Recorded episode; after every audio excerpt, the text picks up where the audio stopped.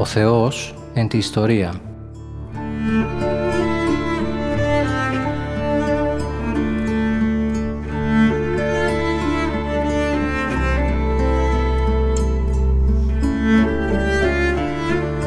Περιδιαβαίνοντας την Παλαιά Διαθήκη με τον Μητροπολίτη Γόρτινος και Μεγαλοπόλεως, κύριο Ιερεμία.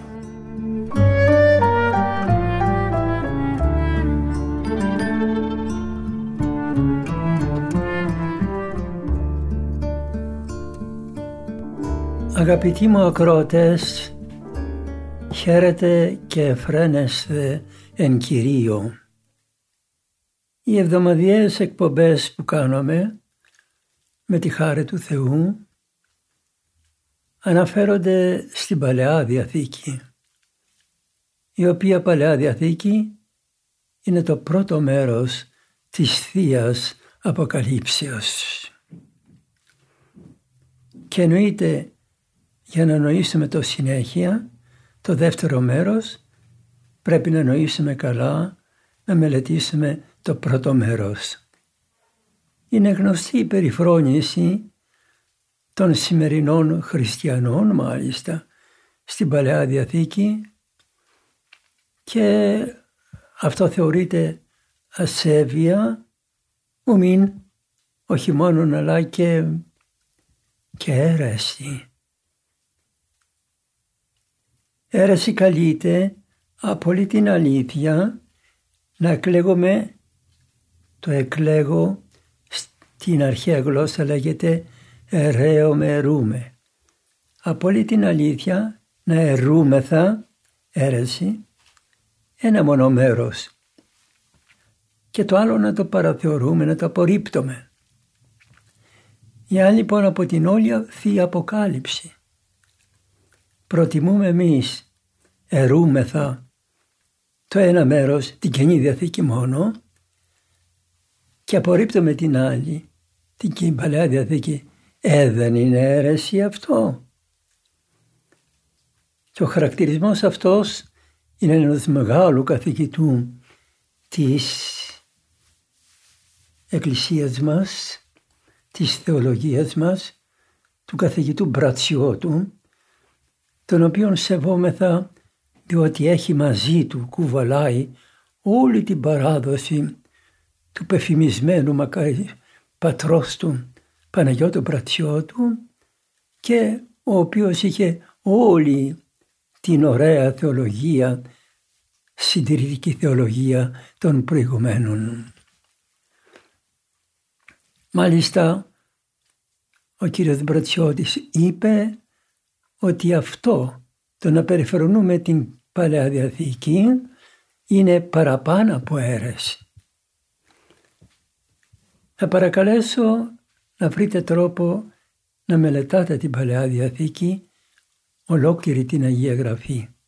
Βρέστε τρόπο, βρέστε το κείμενο, δηλαδή την Παλαιά Διαθήκη, έστω και μεταφρασμένη, αρκεί να μελετήσετε, γιατί και η Παλαιά Διαθήκη που μελετούμε δεν είναι το κείμενό της, είναι μετάφραση των εβδομήκοντα. Μετάφραση διαβάζουμε. Διαβάστε λοιπόν τη μετάφρασή της. Έχω να πω, και να μην παραξηγηθώ, ότι η μετάφραση που κυκλοφορεί από τη Βιβλική Εταιρεία είναι έργο Ορθοδόξων καθηγητών, και μάλιστα του καθηγητού Βέλλα, του πεφητισμένου αυτού διδασκάλου, ομοίου κατά τη δόξα με τη δόξα του Μπρατσιώτου που ανέφερα. Και οι δύο ήταν μαθητές του Αγίου Νεκταρίου στη Ριζάριο. Ε, λοιπόν, η μετάφραση που κυκλοφορεί η Βιβλική Εταιρεία, που λέγεται Αγία Γραφή, να την πάρετε και μάλιστα να προτιμήσετε αυτή που έχει μεγάλα κάπως γράμματα, δεν πειράζει, για το Λόγο του Θεού να δαπανηθούμε λιγάκι. Εδώ παλαιότερα πουλούσαν περιουσίες για να δια... αγοράσουν την Αγία Γραφή. Αν βρείτε, διαβάστε το βιβλίο που λέει η Μαρία και η βίβλος της, που έτρεχε με τα πόδια της μια φορά την εβδομάδα από το χωριό της σε τρία. Περνούσε άλλα χωριά για να πάει σε ένα άλλο χωριό που είχε την Παλαιά, την Καινή, την Αγία Γραφή, γιατί μόνον ορισμένοι πλούσιοι τότε είχαν Αγία Γραφή. Αγοράστε λοιπόν την Αγία Γραφή με τα μεγάλα γραμματά της.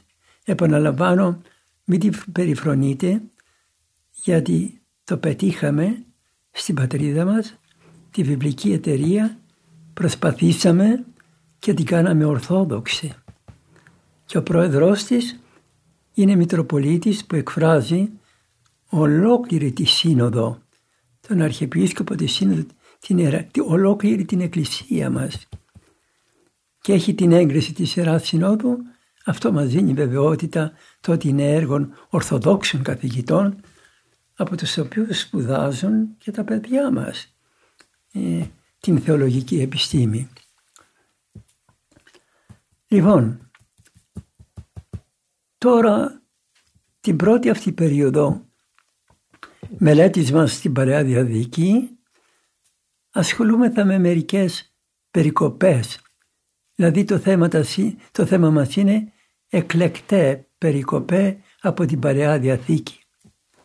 Ή να το πω διαφορετικά, εις τον κόσμο της Παλαιάς Διαθήκης, να θαυμάσουμε περικοπές μερικές και μετά, με την άδειά σας, και πρέπει να το θέλετε, θα μπούμε στα δύσκολα.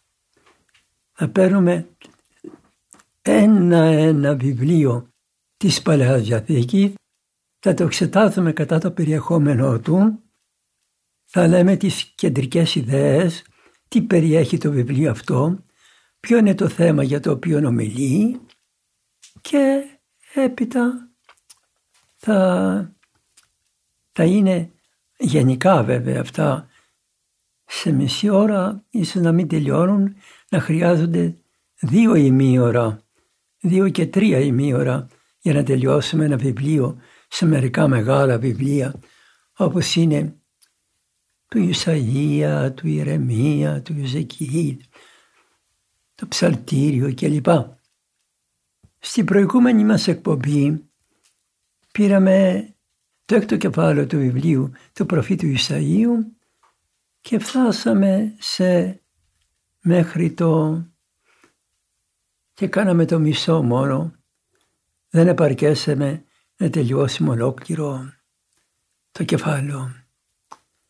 Το βιβλίο αυτό, αν ενθυμίστε, μιλούσε για την κλίση του προφήτου Ισαΐου, κατά την οποία ο προφήτης είδε το Θεό.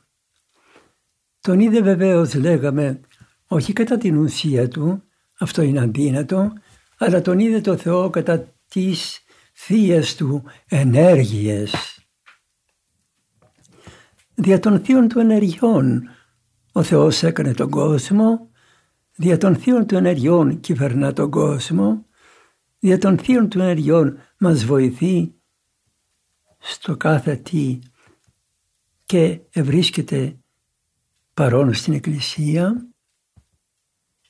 Ε, και ε, ο προφήτης Ισαΐας είδε, λέγω, τον Θεόν δια των θείων των ενεργειών, και εθέλκθη και είπε, σαν να κτύπησε τα στήθη του και να είπε, πω πω, τι είναι αυτό που είδα εγώ, κατανένιγμε, είπε. Το κατανένιγμε να το πούμε, συντρίφτηκα, χάθηκα, πω πω χάθηκα, κατανένιγμε. Γιατί προφήτα? Διότι άνθρωπος ον εγώ και ακάθαρτα χείλη έχων και εν μέσω λαού ακάθαρτα χείλη έχοντος εγωικό, κατοικώ μεταξύ ανθρώπων που έχουν ακάθαρτα χείλη, και τον βασιλέα κύριον Σαβαώθ είδον της αυθαλμής μου. Εκεί σταματήσαμε στο προηγούμενο κήρυγμα, και ευχαριστούμε τον Θεό διότι ζούμε και συναντηθήκαμε πάλι για να προχωρήσουμε περισσότερα, περισσότερο. Ο Θεός ήθελε να εκλέξει τον προφήτη Ισαΐα και να τον αποστείλει στον κόσμο ως προφήτο του, ως αντιπροσωπό του στην κοινωνία, να κηρύξει το λόγο του.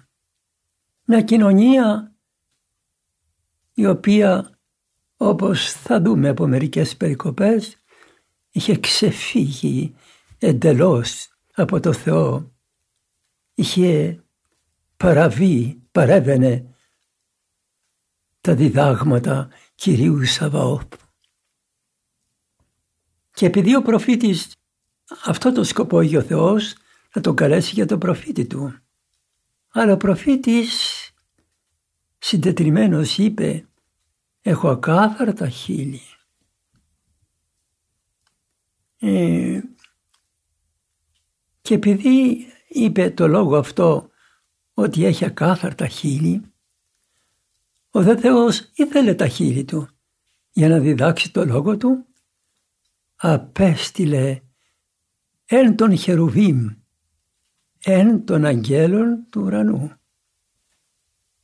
ο οποίος παρακαλώ, ο οποίος παρακαλώ, το χεροβήμα αυτό, έλαβε λέγει άνθρακα από το θυσιαστήριο. Ε, πώς το έλαβε τον άνθρακα?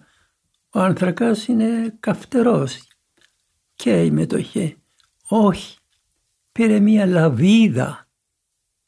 Έχει τη λέξη λαβίδα.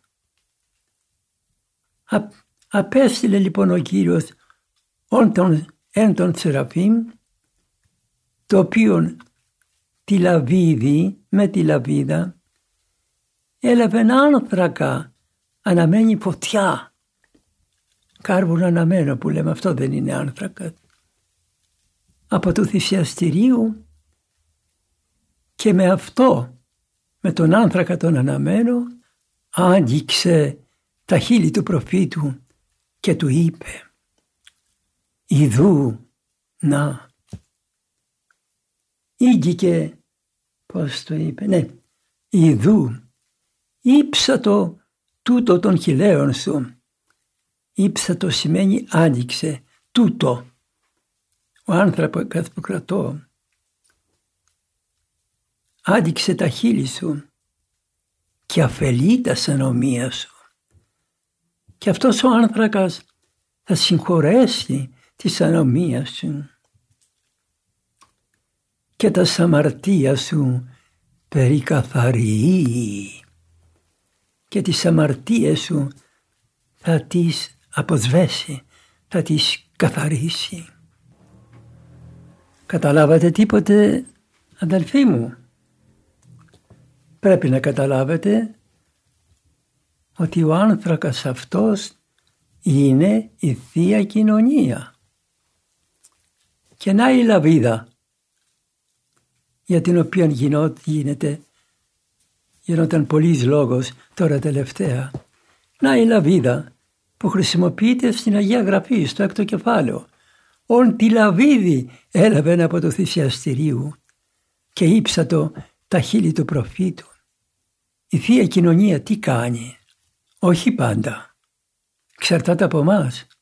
Η Θεία Κοινωνία, όταν έχουμε την ταπείνωση, τη συντριβή, την κατάνοιξη της καρδιάς του προφήτου Ισαΐου, η Θεία Κοινωνία σβήνει τα αμαρτήματά μας. Το λέει εδώ. Ήψα το λέει ο άνθρακας, η Θεία, το, το σώμα και το αίμα του Χριστού. Τον χειλαίων σου, αφελεί τα σανομία σου. Δηλαδή, έσβησε τις αμαρτίες σου και ναι, και απέσβεσε κάθε ενοχή. Επομένως τώρα ο προφήτης δεν έχει δικαιολογία όταν ο Θεός του είπε για να πάει να ανακηρύξει. Γιατί τα χείλη του είναι καθαρά. Τι μας λέει η περικοπή αυτή, αυτός ο στίχος? Ότι ο προφήτης Ισαΐας κοινώνησε πριν από τη Θεία Κοινωνία, κοινώνησε πριν από τη Μεγάλη Πέμπτη. Η Παλαιά Διαθήκη, αγαπητοί μου, έχει όλη την Καινή Διαθήκη.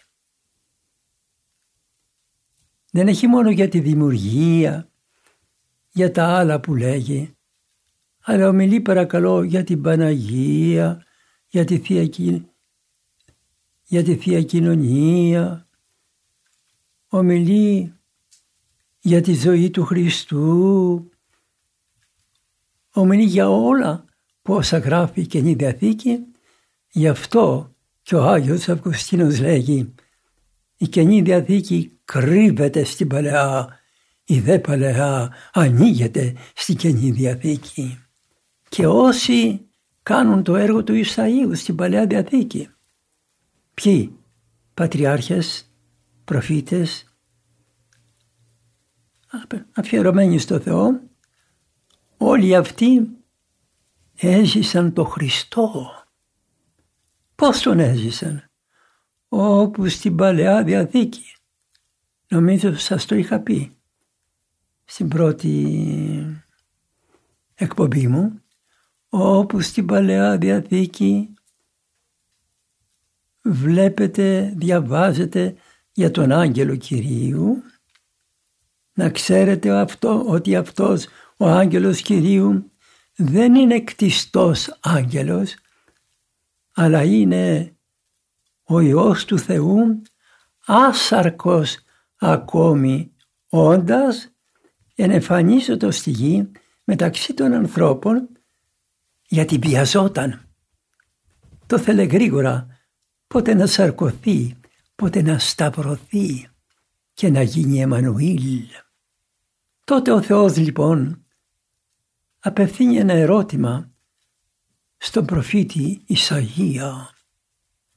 Φανταστείτε το Θεό από τα ύψη, φανταστείτε το Θεό από τα ύψη να, να φωνά έτσι με τη μεγαλοπρέπειά του, να λέγει, να απευθύνει την κλήση και να λέγει «Τι να αποστείλω, ποιο να στείλω και τι σπορεύσετε προς το λαόν τούτον.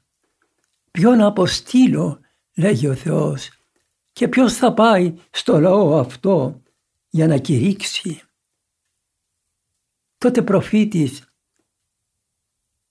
έζησε χαρά μεγάλη, ενθουσιασμένος από, την, από αυτό που είδε και από αυτό που γεύθηκε, δηλαδή τη Θεία Κοινωνία, απάντησε, απήντησε στο Θεό και είπε «Ιδού εγώ είμαι, Κύριε, απόστηλον με». «Ιδού εγώ, Κύριε, στείλε με, χρησιμοποίησέ με για το έργο σου». Ωραία η περικοπή αυτή, αγαπητοί μου αδελφοί, όπου φαίνεται ότι ο προφήτης ανταποκρίθηκε πρόθυμα στο έργο του.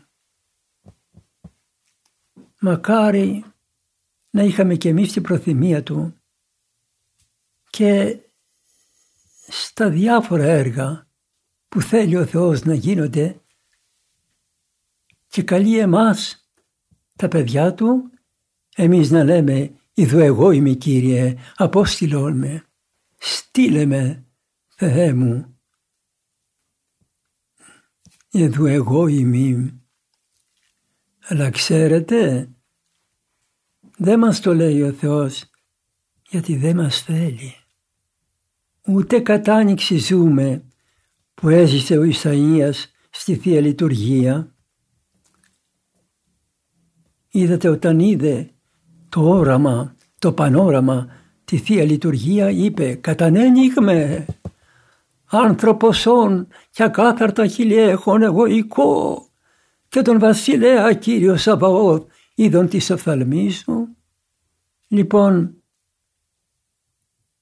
ούτε κατανοηγόμεθα κατά τη Θεία Λειτουργία, ή στην προσευχή τουλάχιστον, όταν προσευχόμεθα μόνοι, αλλά ούτε και κοινωνούμε με πόθο και καθαρότητα.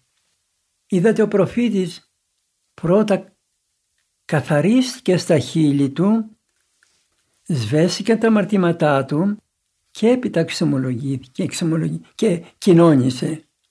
Η Θεία Κοινωνία του τα έσβησε αυτά, δηλαδή εξομολογήθηκε.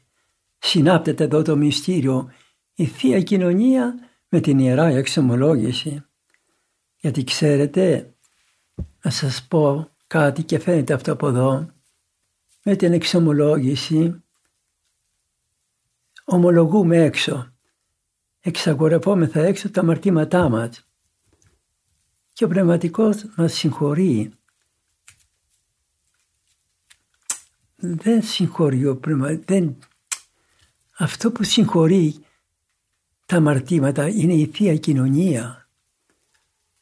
Όταν μας κοινωνεί ο ιερεύς, τότε ακούμε τον γλυκό λόγο «Εις άφεσιν εις αμαρτιών και η ζωή την αιώνιον».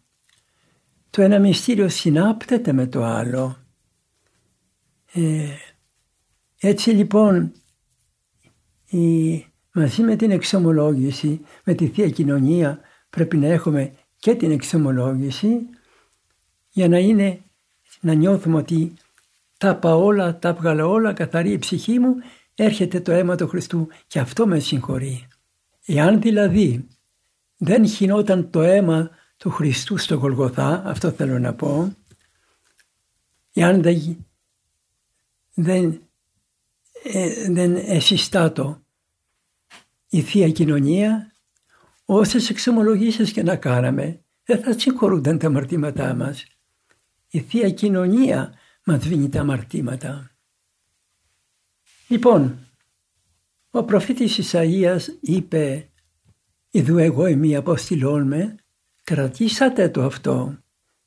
Γιατί όταν θα δοθεί η ευκαιρία να μελετήσουμε τον προφήτη Ιερεμία, ο προφήτης Ιερεμίας αρνείται, προφασιζόμενος το, το νεαρό της ηλικίας του και το ότι δεν γνωρίζει να ομιλεί. Το ίδιο έκανε και τότε ο Θεός, επενέβη για τον τρόπο του και του έδωκε τα λόγια του στο στόμα του και του είπε «Δεν θα λες λόγια δικά σου, αλλά τα λόγια αυτά που σου δίνω, τα λόγια τα ειδικά μου, τα οποία και θα αναγγέλεις». Και γίνεται ένα ερώτημα που πολλοί καθηγητές, παλαιοδιαθηκολόγοι, το δίνουν θέμα εργασίας για τα παιδιά, γιατί ο μεν προφήτης Ισαΐας αρνήθηκε την, την, την κλίση. Όχι, όχι, όχι. Ο μεν προφήτης Ισαΐας εφάνει πρόθυμος στην κλίση του. Ο δε προφήτης Ιερεμίας φαίνεται να αρνείται την κλίση του. Πώς θα δικαιολογήσουμε το ένα με το άλλο? Θα πούμε, σαν μια πρόχειρη αλλά ωραία λύση, ότι ο προφήτης Ιερεμίας λόγο μόνο του Θεού άκουσε, δεν είδε τη θέα του, δεν κοινώνησε. Ο προφήτης Ισαΐας δεν είδε μόνο λόγο του Θεού, λέει, δεν άκουσε μόνο το λόγο του Θεού.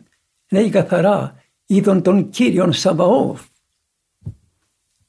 Είχε θεοπτεία ε, και εθέλεκτη από το όραμα.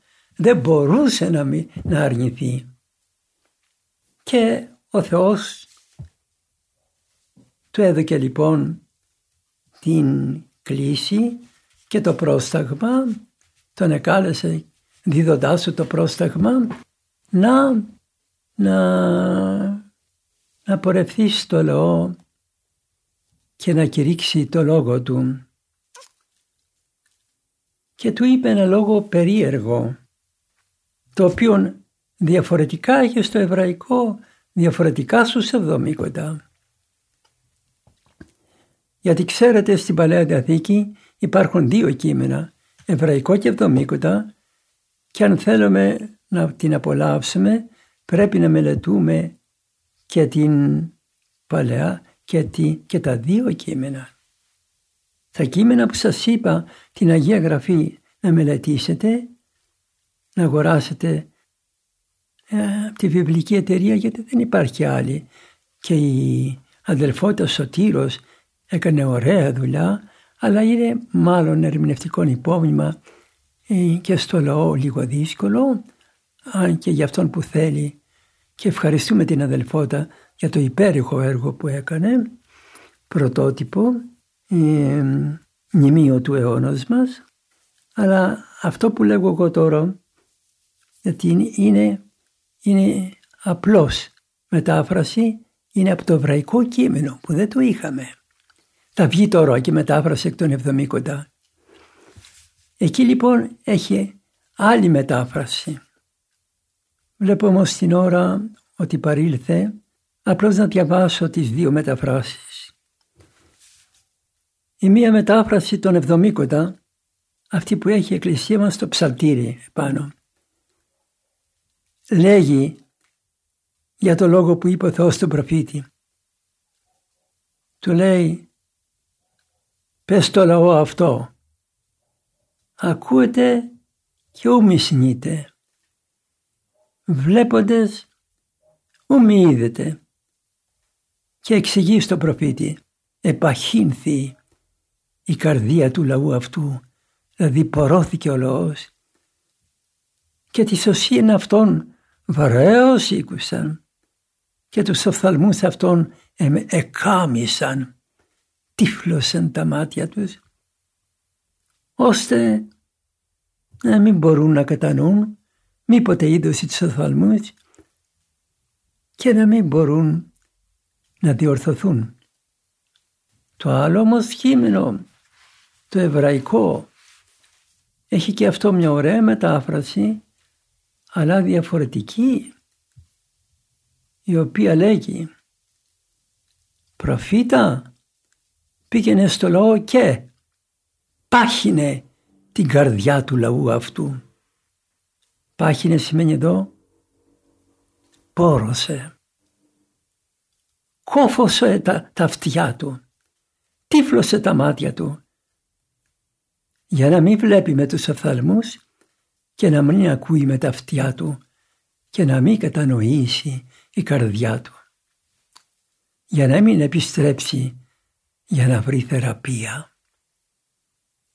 Φαίνεται λέξεις είναι οι ίδιες, αλλά φαίνεται διαφορετικά αποδίδει. Άλλο νόημα αποδίδει το εβραϊκό, άλλο τον εβδομήκοντα. Πώς συμβιβάζονται ή τι σημαίνει το καθένα κείμενο, θα τα πούμε, αγαπητοί μου αδελφοί, στην επόμενη μας εκπομπή που σας περιμένω με χαρά, αφού ευχηθώ η Κυρία Θεοτόκος, η Παναγία μας, να προστατεύει εσάς και τις οικογένειές σας.